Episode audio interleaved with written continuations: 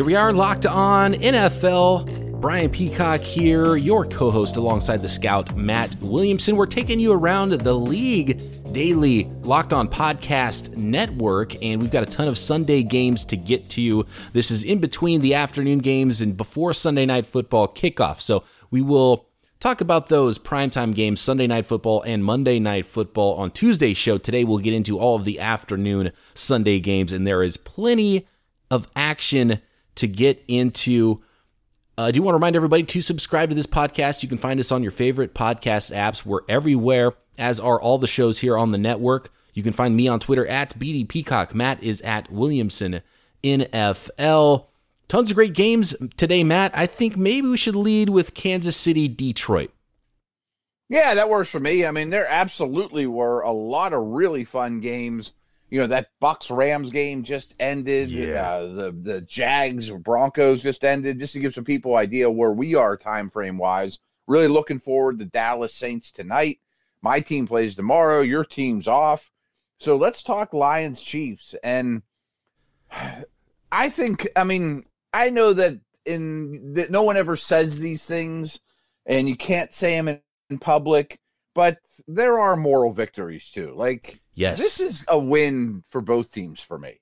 Absolutely. Yeah. 34 30 Chiefs did hold on to win that one, a back and forth game. And uh, the first note I wrote here is that you came away with both teams feeling like winners after this. So I'm 100% on board with you. And I loved how the Detroit Lions played. We obviously were too low in the Lions coming in. I was for sure. They were my peacock apology from last week. And they had the lead multiple times late in this game, but in the end, they left Patrick Mahomes too much time. He had two plus minutes to drive down the field, and uh, he converted a, uh, converted a fourth down on that final drive. Darrel Williams touchdown plunge, and that gave Kansas City the lead for good, and they were able to win that one. But a really great game played by Stafford and real, two of the strongest arms in the NFL too. So that's fun to watch. Yeah. Those guys sling it all around, and Golladay with a couple of touchdown catches. The toe tapper at the end. You thought Detroit might have had that one at 30-27, but just too much time for Mahomes and the Chiefs to run down the field and win that one. Yeah, a couple little nuggets from this is not that he looked bad, and they obviously end up putting up 34 points, but I would say this is about as bad as Mahomes can look. You know what I mean? Yes. Which is, you know, ugliest girl at the uh, at the beauty pageant type of thing with him. I mean, but there was times he was disjointed and didn't play great. Um, a huge play in this one was the Lions were going in, a fumble on the one yard line. Everyone thinks it's dead to the refs' credit, they made the right call, and the Chiefs picked it up and went 99 yards the other way. So really, it was like a 14 point swing, and probably is the difference in the game when it's all said and done. You mentioned Stafford. I really like how he's playing. I think it's the best we've seen him play in quite a while, and he wasn't bad last year. Spreading the ball around, a lot of tar- a lot of different guys are targeted, but I think it's pretty apparent that Kerryon Johnson is, you know, the man there now, and it's a good move finally it's about time. Absolutely. And Kerryon Johnson, we talked about it here on the show. He should be the man, and it should run a lot through him. And we saw a little bit of that with the running back in Cleveland. I think we'll talk a lot about that game as well. Mm. But on this one, I think you really nailed it with Patrick Mahomes. He was just over 50% throwing, 24 of 42, but they were still able to lean on him at the end of the game and still able to come out with the win. And those are the growing pains you want to see from a young quarterback to go on the road and be down and maybe not have your best game. It was the first time we saw him play uh, in a dome, which was surprising to me, and come out and lead his team to victory. And the Chiefs improved to four and zero. Oh. But the the Lions are for real, man. I really like what the Lions are doing right now, and 34 points is a lot to give up, but I came away still impressed with the Lions' defense under Matt Patricia. Yeah, I mean, it, it doesn't sound like it would be, but I mentioned 99 yards of it was a return, and I, I think the defense is coming around very nicely well coached, you know, makes you remember why did they hire Patricia? Oh yeah, you know, he did some good things in New, New England. That's absolutely right. And uh, that NFC North, there's another NFC North battle that we're going to get to in the afternoon. The later games that was a really important one there too. But the Lions uh, still two one and one, so that tie against the Cardinals week one might come back to haunt them in the end. But I really liked what I saw from both the Lions and Chiefs for for very different reasons. And uh, Matt Stafford and he, because we talked about how Mahomes didn't have the greatest game, but he came back and he played strong, and we liked what we saw there. In Stafford, it was a similar situation. There was a play where he scrambled early in the game out of the pocket, fumbled the ball away. At that point, it was tied 13 13. Uh, this was, I think, early in the third quarter, recovered by Kansas City, and you're like, oh, great, here you go. You fumble away the game, and that's it. But yeah. the, the Lions stuck in there, and Stafford continued to make throws. And Golladay is just a, a beast of a, a wide receiver, too. So that was a fun game. It was, and showing some mental toughness, starting to reflect from their coach, too. Absolutely, yeah. Uh, so I, I, mentioned the Browns there for a second. Let's get on to that Browns game. Cleveland at Baltimore, and maybe a little bit of a statement game for Cleveland 40 25 Browns in Baltimore. Huge statement game. And I know you do your apologies every week. I think I owe my former employer an apology. I thought the Browns were going to get blown out. I Apologizing for Charlie at. Frye? What's that? Apologizing for Charlie Frye? Is that what you're apologizing for? no. I did have something to do with that. But um, I, I didn't see this coming. I thought the you know going into Baltimore would be exactly what the the Brownies didn't need. And if you told me, you know, Odell only caught two passes for two 20 yards or something like that, I'd have been like, man, they lost by 100. But a lot of attention on Odell. Landry had all kinds of, you know, did really, really well early on. And then it was Chubb to close things out. And kind of like we talked about Kerryon, everything went through him. Baker looked more comfortable. Um, I don't think the Ravens played poorly, but it made you remember a little bit of who they are, that they still have to win with defense and special teams, even though Lamar's coming along really well. You can't turn the ball over as much as they did and still play your recipe. And my biggest concern with the Ravens isn't, I mean, I think this is kind of an isolated incident in terms of they're not going to, you know, turn the ball over and be really reckless with the football, but they don't rush the passer like they used to. I mean, they have to blitz to generate pressure. And if it doesn't get home, I don't know that the defense can keep them in games as well as it has the last, you know, the whole Harbaugh era. I think what I liked the most, and obviously Nick Chubb went off in that game. He torched him for an 88 yard touchdown run, which is the longest run from scrimmage so far this year in the NFL, but 165 total yards, three touchdowns. And like I mentioned with Kerryon Johnson and Detroit, I didn't really like the usage from Chubb early in the season with Cleveland. I think they're realizing now, okay, let's put two tight ends on the field. Let's run downhill with Nick Chubb. That's his strength. And I think we really saw that. And maybe a little bit of a weakness on the Baltimore defense side is some of that tackling, which is usually something they're very good at. And they were not good at that in this game. And you mentioned the pass rush as well. So both teams end up two and two, and that division gets very, very interesting. Yeah. And going back to our last game, I kind of wish the Lions were in the AFC North. You know, like yeah. I'm not sure who wants this division quite yet. Um, last note, and you mentioned the use of heavier personnel from Cleveland's offense. I'm glad you brought that up, and I'm going to check into the numbers from this game compared to the first three. But that's something they did very well when you know Baker took over last year. Yes. You get more predictable coverages. You're facing less nickel and dime defenses. It's easier to decipher who the dangerous players are. And, you know, Ricky Seals Jones isn't the greatest guy in the world, but they got a lot of use out of him, even with Njoku banged up. So I think that's something to keep an eye on.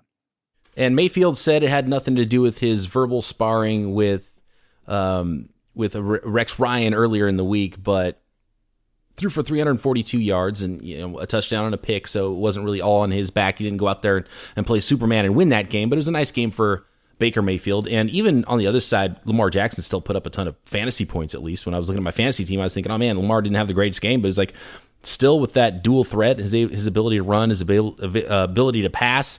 And there was a play where he got up slow after the game. He said, No, I'm all good. And he even jogged a little bit in the post game press conferences. No, I'm feeling good. I'm fine. So that's that's a good news for there for uh, for the Baltimore Ravens. Yeah, and I have no I have no reservations about Lamar after these last two games. Still playing really well ultra dangerous. And speaking of dangerous, I didn't mean to do that, but huge rebound game for Baker and his development and his reputation. And, you know, th- they needed that. And it doesn't shock me. I mean, I'm still a believer in him as well. All right, a whole bunch more to games to get to here on the Sunday slate, and I guess we'll just finish off the early games and we'll get to the later afternoon games, but there's a couple of really good ones to get into. With Blinkist, you get unlimited access to read or listen to a massive library of condensed nonfiction books Go to Blinkist.com slash locked on, try it free for seven days, and save 25% off your new subscription. Tough day at school, still stuck at the office. Treat yourself to a meal you deserve and have your favorite restaurants come to you with DoorDash. And folks, I don't know, I've told you this before, but I host a Steelers radio show from 4 to 6 every day. My wife works. It's awful hard for us to get dinners, you know, in our kids' stomachs. So I use DoorDash all the time now. I mean, it's just so convenient. DoorDash connects you to your favorite restaurants in your city. Ordering is easy. It's very easy. Open the DoorDash app, choose what you want to eat, and your food will be delivered to you wherever you are. Sounds pretty simple, right? Not only is your favorite pizza joint already on DoorDash, but there are 3,400 or 3,400,000 restaurants in 3,300 cities. So let me repeat that. 3 340,000 restaurants in 3,300 cities. So you might just find a new favorite restaurant too. With door-to-door delivery in all 50 states, including Canada, Order from your local go tos or choose from your favorite national restaurants like Chipotle, Wendy's, Chick fil A, Cheesecake Factory. Don't worry about dinner. Let dinner come to you with DoorDash. So, right now, our listeners get five bucks off their first order of $15 or more when you do- download the DoorDash app and enter our promo code LOCKED ON, all one word. That's $5 off your first order when you download the DoorDash app from the App Store and enter promo code LOCKED ON. Don't forget, that's promo code LOCKED ON, all caps, all one word, for $5 off your first order from DoorDash. Dudes, listen up. Let's talk about sex. Good sex. Remember those days when you were always ready to go? Now you can increase your performance and get that extra confidence in bed. BlueChew.com. That's blue like the color blue. I've told you about them many times. If you haven't tried it, you're out of your mind. Blue Chew brings you the first chewable with the same FDA approved active ingredients as Viagra and Cialis, so you know that they work. You can take them anytime, day or night, even on a full stomach, and since they're chewable, they work up to twice as fast as a pill, so you can be ready whenever the opportunity arises guys, I never understood the pill thing. I mean, hey, you're going to make an appointment for an hour from now. I mean, Blue Chew works so much better. Blue Chew is prescribed online, shipped straight to your door in a discreet package, so no in person doctor visits, no waiting in the pharmacy, and best of all, zero awkwardness. Made in the USA, and Blue Chew prepares and ships direct. They're cheaper than a pharmacy. Right now, they have a fantastic deal for all of you listeners. Visit bluechew.com and get your first shipment totally free when you use our promo code Locked On NFL. All you're paying is five dollars shipping, and you're getting way more than five dollars worth of product. And the promo code is Locked On. Again, that's BlueChew.com. Promo code Locked On to try it free. Blue Chew is the better, cheaper, faster choice, and we thank them a great deal for sponsoring the podcast. New England at Buffalo. This is an interesting one. The first real challenge, I think, for the Patriots on the season.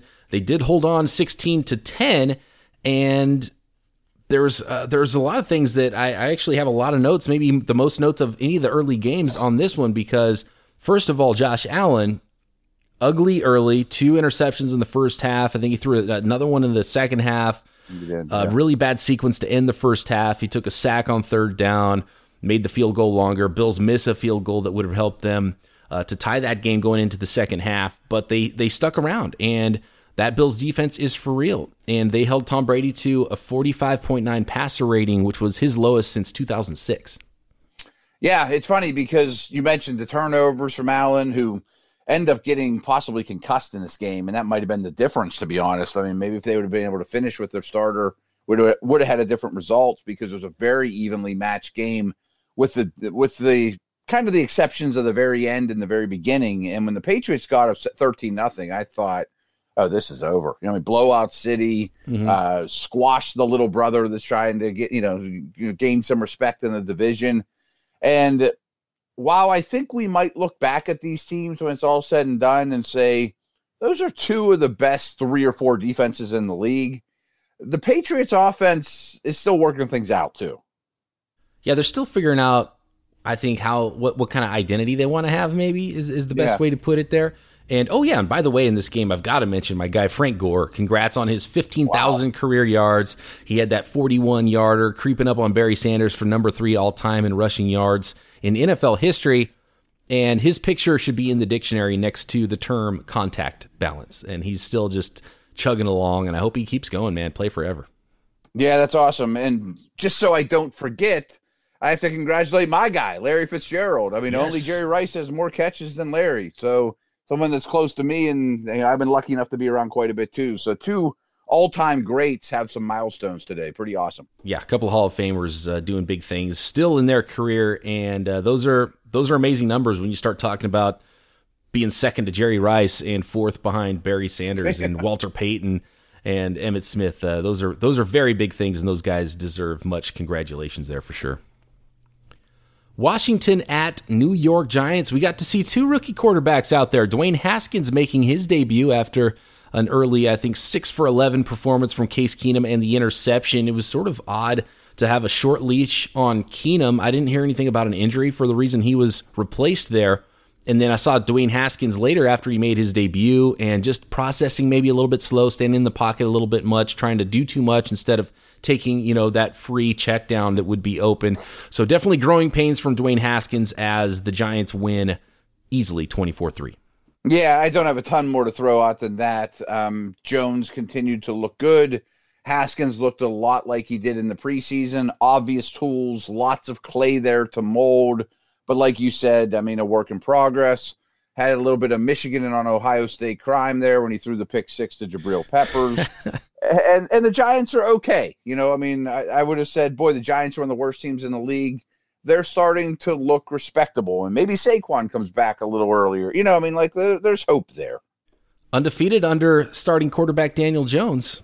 Do you think yeah. that uh, that continues?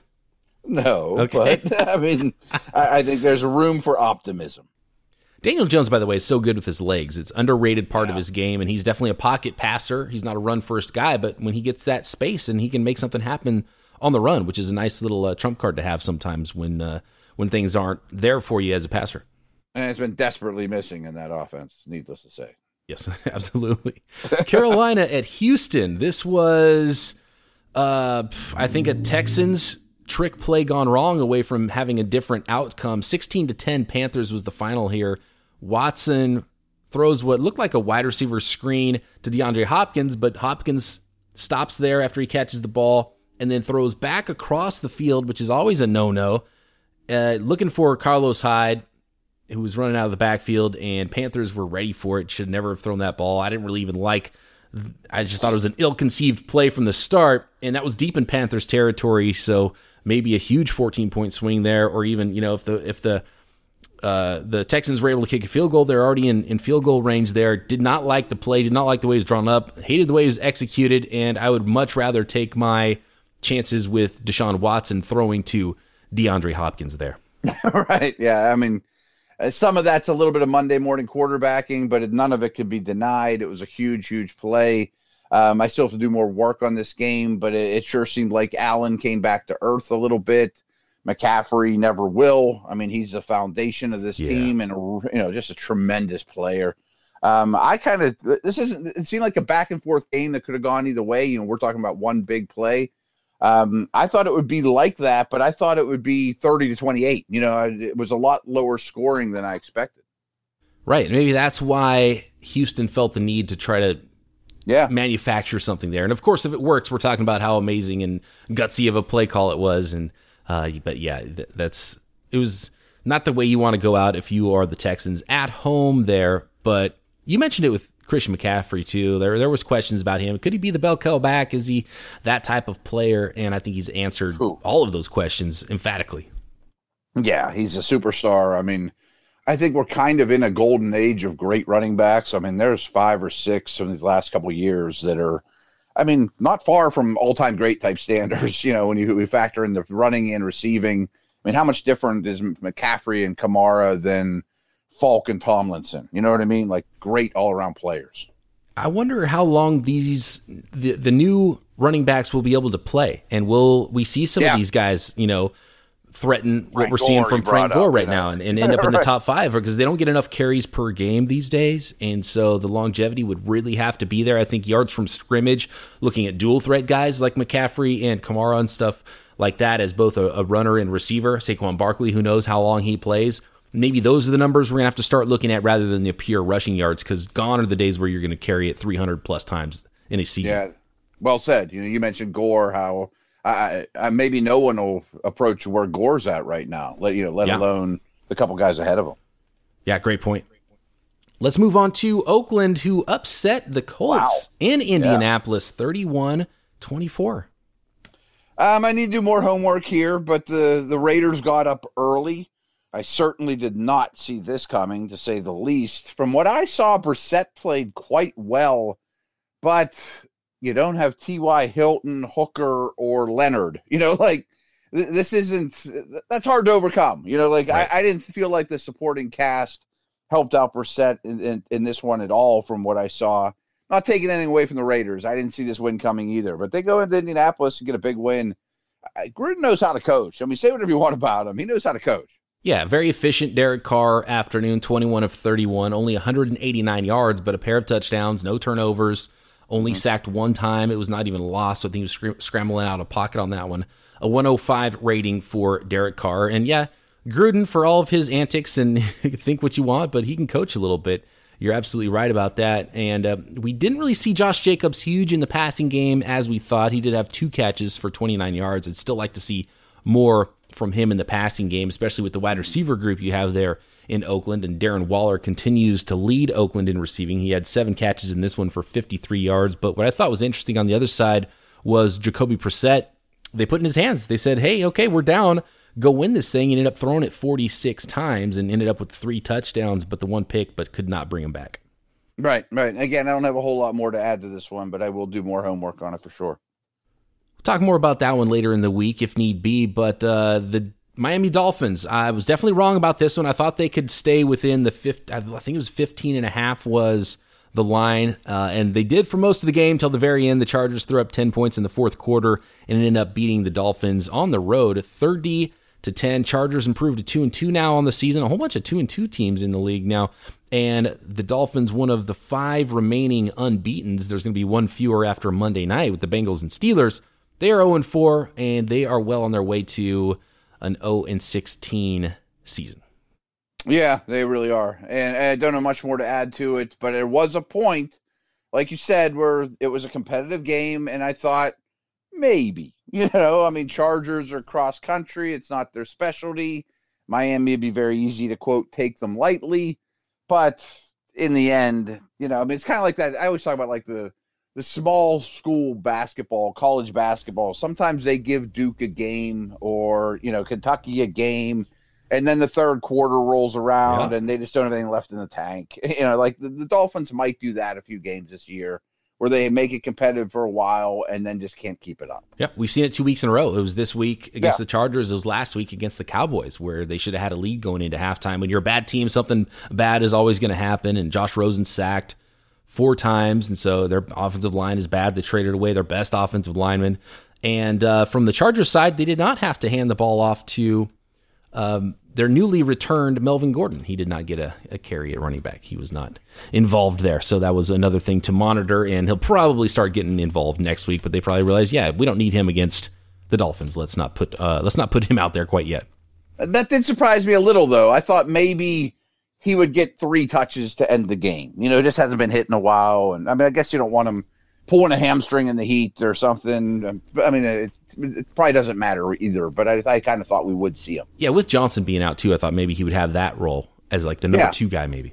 Yeah, yeah, right. Ekeler still keeps putting up numbers. Though. Ekeler's good, man. I've got no problems he with is. Ekeler there, and he's he can, he's a good receiver as well. So he's a weapon out of the backfield, and I'm sure he will continue to be involved, even when Melvin Gordon retakes that number one running back role. All right, let's break here and get into those late afternoon games. One of the early games we have not touched on yet was Titans at Falcons. And oh, yeah.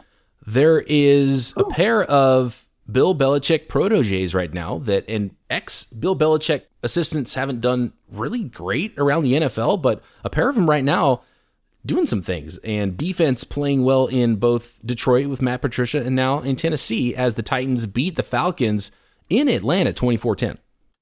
I've been kind of raving about this coaching staff in Tennessee and I also cut AJ Brown in my fantasy league on Tuesday. That was smart. As he tore it up, and then Corey Davis followed and tore it up.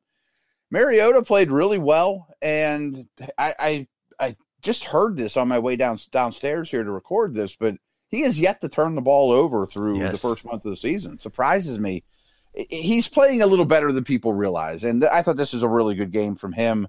And there's some of these teams, and we'll get to like Minnesota, that if you get up early, they're really hard to play against. If they get down early, they really have a struggle. And I think the Titans qualify as one of those as well. And flat out, Atlanta's disappointing. For sure. Yeah, Atlanta's very disappointing. And you nailed it with the way that the Tennessee Titans have to play, and they don't put everything on Marcus Mariota's shoulders. A very Alex Smith like uh, line here with 227 yards passing, but the three touchdown passes, and it's nice to see the two young talented receivers there getting involved. You mentioned two touchdowns from A.J. Brown on only three catches for 94 yards, averaging 31.3 a clip there. Corey Davis, five catches for 91 yards and a touchdown for himself. So, you know, not a huge volume for those receivers, but the guys are talented, so they can make plays when they get the ball in their hands. And then Derrick Henry, it was just, you know, protect the lead mode. He had 100 yards, but it took him 27 carries, only 3.7 average there uh, as the running back. And yeah, the Falcons just disappointing all the way around. They yeah, weren't able to run the ball. Is, is the coaching seat getting a little toasty in Atlanta? And I'm not sure I could really have a problem with it. I think, I mean, at some point it has to, right? Yeah. I mean, it seems like you've given them a lot of talent. You got close, and uh, these kind of games don't reflect well on the coaching staff. Absolutely. Let's talk Buccaneers Rams. The craziest wow. game late afternoon. They ran up 44 points in the fourth quarter alone. I thought it was over early in the game when the Buccaneers jumped out to a, a three score lead very early in the game. Jared Goff did not look good. He threw two touch or two interceptions early. Chris Godwin a pair of early touchdowns for the Bucks, and the Bucks jumped on early. I thought, okay, you can ride out this win, but man, the the Rams came back, and the Bucks have their own problems. Yeah, and you would if you just box scored this thing, you'd be like, boy, there was no defense in this game. You know, fantasy bonanza. Jared Goff was a stud. Not really. No. um, Goff threw for 517 yards. I just pulled that up, but didn't play well and hurt his team more than he helped them. Turns the ball over. I've been saying for a while. I mean, really going back to late last year, this Rams offense isn't close to the juggernaut, the McShay or McVay, you know, juggernaut offense that it's been. And you know, how about Godwin and and Mike Evans? Evans started slow, but with a big play. I mean, the Bucks are fun to watch, and I think they're pretty well coached too on both sides of the ball. The Buccaneers can stop the run on defense, which I think is a huge yeah. key. And Gurley did have a couple of touchdowns, but he only carried the ball five times and averaged three point u per or three point two yards per clip there, and mostly because they had to be in comeback mode. You mentioned the 517 yards from Jared Goff. He threw the ball 68 times. And I thought at one point that he was going to get pulled because not only was he playing bad and turned the ball over, there was the three interceptions, there was a fumble that was returned for a touchdown, which pretty much sealed it at the end of the game. But he's getting hit so much. It's like, oh my gosh. And when they had a three touchdown deficit, it was like, get Goff out of the game and let someone else take that pounding. But uh, he did bring him back a little bit. And part of that was Jameis Winston doing what he does weekly is throw a pick six. And that was the throw. I was like, no, are the Buccaneers really going to blow this game right now? Right. And Winston's fun to watch. I mean, I don't know that he, he could be my quarterback or I would put my job on the line coaching that guy. But boy, he is reckless, fun, exciting. And I think he's an underrated player too. Like people kind of brush him off like, ah, he's the 25th best quarterback. No, he's, I mean, he's, uh, he's very talented and he's very unique. Um, one of the couple notes there too, just about the lines. You kind of touched on it. This Rams offensive line ain't what it used to be. That's for sure. And you, you talked about the Bucks stopping the run, and this goes, you know, makes me think of the Lions as well. You invest in Snacks Harrison, Vita Vea, all the analytics people will kill you. You can't put money and draft picks into those huge defensive tackles. But on game day, it's nice to have them. it is. It is. It's important. you still, at, at a certain point, there's still some things that are going to always be true. Is if a yeah. team can just run the ball down your throat, and you still have to be able to stop the run. If the team can just run all over you, they don't have to do much else. So it's nice to have guys that can do both because you've got to stop the pass as well in this league, but you can't go completely small and forget about the run. Game with the biggest implications here of the afternoon games was Bears and Vikings, and that Chicago Bears defense is just dominating, and they smothered the Vikings. They made life very difficult for Kirk Cousins and the Vikings offense. 16 to 6 was the final there. Chicago Bears improved to 3 and 1 in the NFC North, tied for the lead in that division there with the Packers now and Vikings are 2 and 2. Huge game, crazy division. I mean, I think that's our new favorite division. Um, yes. I, I think we can be quick on this one though, in that Trubisky gets hurt. And I'm sure when people are listening, they'll realize, I mean, it'll come out that it's probably a lengthy injury. I'm totally guessing. I'm not a doctor, but they ruled him out the play after he went out. That's usually not a good sign for the future. And Mike Lombardi kind of has a saying that, and it goes back to his day with the Raiders, that we're one injury away from being a pretty good team. You know, like sometimes guys just stay in the starting lineup, but the guy behind him would make us a better team. And I hate to pile on Trubisky, but and it's not like Daniel's a great player, but as good as this defense is, just manage give me Alex Smith, you know, on a deep team like this, and you're hard to beat. You're probably not a Super Bowl team, but you're hard to beat. And really good defense by the Vikes, too. Both these defenses were highly impressive. But the Vikings to me are maybe the most obvious team in the league. Like if if Dalvin Cook can run on you, they're going to win. If it's a struggle, they're not. Very similar vibes there. How far can their quarterbacks take them? Seahawks and Cardinals, we don't have to spend much time on this one. The Cardinals fall to 0-3 and 1 on the season, lose to the Seahawks 27 to 10. Kyler Murray did scamper in for a touchdown using his legs in that one, but you don't really see a light at the end of the tunnel for this Cardinals team, which is unfortunate. It looks like a lost year, and they've really got to figure out something on defense and on the offensive line to help out Kyler Murray and their new head coach, Cliff Kingsbury. Yeah, it's going to be a long year. It's going to be very much a learning year for Kyler, the head coach, the offensive system, you know, what they have in place, and they'll have another high pick and another offseason to build things. Uh, again, we won't have to spend a lot of time on this, but this is Pete Carroll and Russell Wilson going on a business trip, getting the job, making the sale, coming home to their wife uh, in a nice steak, putting your feet up, having a beer, and going to bed, and day well done on the you know, on the road, selling, you know, doing whatever it is you do for a living, business trip. Last game, Jaguars at Broncos, and the Jags came from behind in the second half to win that one late, 26 24. Broncos falling now to 0 and 4 on the season. Jags are 2 and 2, some Minshew magic. Yeah, and I think you could brush this game off if you're watching, you know, the Rams and some of these other games and say, ah, those are two bad teams, bottom feeders, defenses, not very good quarterbacks. I'm not going to bother. But this was good football. I mean, this was a really competitive game. I kind of got the feeling if they played 11 times, the Jags would win six of them and Denver would win five of them. And they have some similarities. And it wasn't just uh, two bad teams playing each other, I guess is where I'm going with this. And I, th- I think what you take most out of the game is uh, Minshew.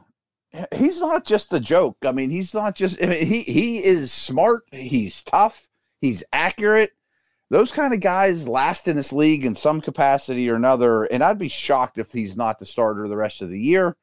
And I've been bashing Leonard Fournette left and right. Yeah. He played awesome today. Yeah, he averaged 7.8 yards per carry and up with 225 yards in that one on 29 carries. He was the featured player there.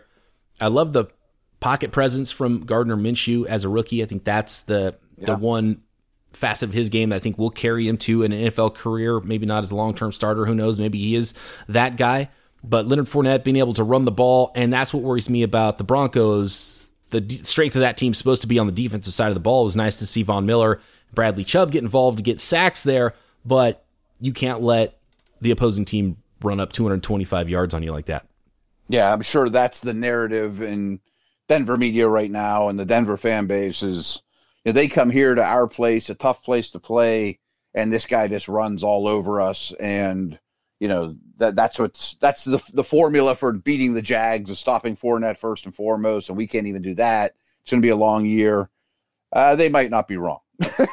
you know, Yep. Oh and seven in their last seven, I think. Or Are the oh Broncos eight, something like that? Yeah. Oh yeah. They haven't going back to last year. They haven't won a game in a long time. That's that's not good. And you hope it's not a one and done situation with Vic Fangio. They can figure something out there, but uh, not a lot of working right there. And at home against the Jaguars, jumping out to an early lead that seem that would seem to play into your hands as the Broncos. And the fact that it didn't is a scary thing for them. Yeah, right. I mean, that's that's their type of game. They got to win those. All right, that's our initial reaction here from the Sunday games, minus Sunday night football, which is just about to kick off. We'll cover that one along with Monday night football. It's Cowboys Saints Sunday night, which should be a fun one. And then Bengals Steelers Monday night football. We'll cover both of those and everything else going on around the league on Tuesday morning's show. For Matt Williamson, I am Brian Peacock. Talk to you then. Locked on NFL.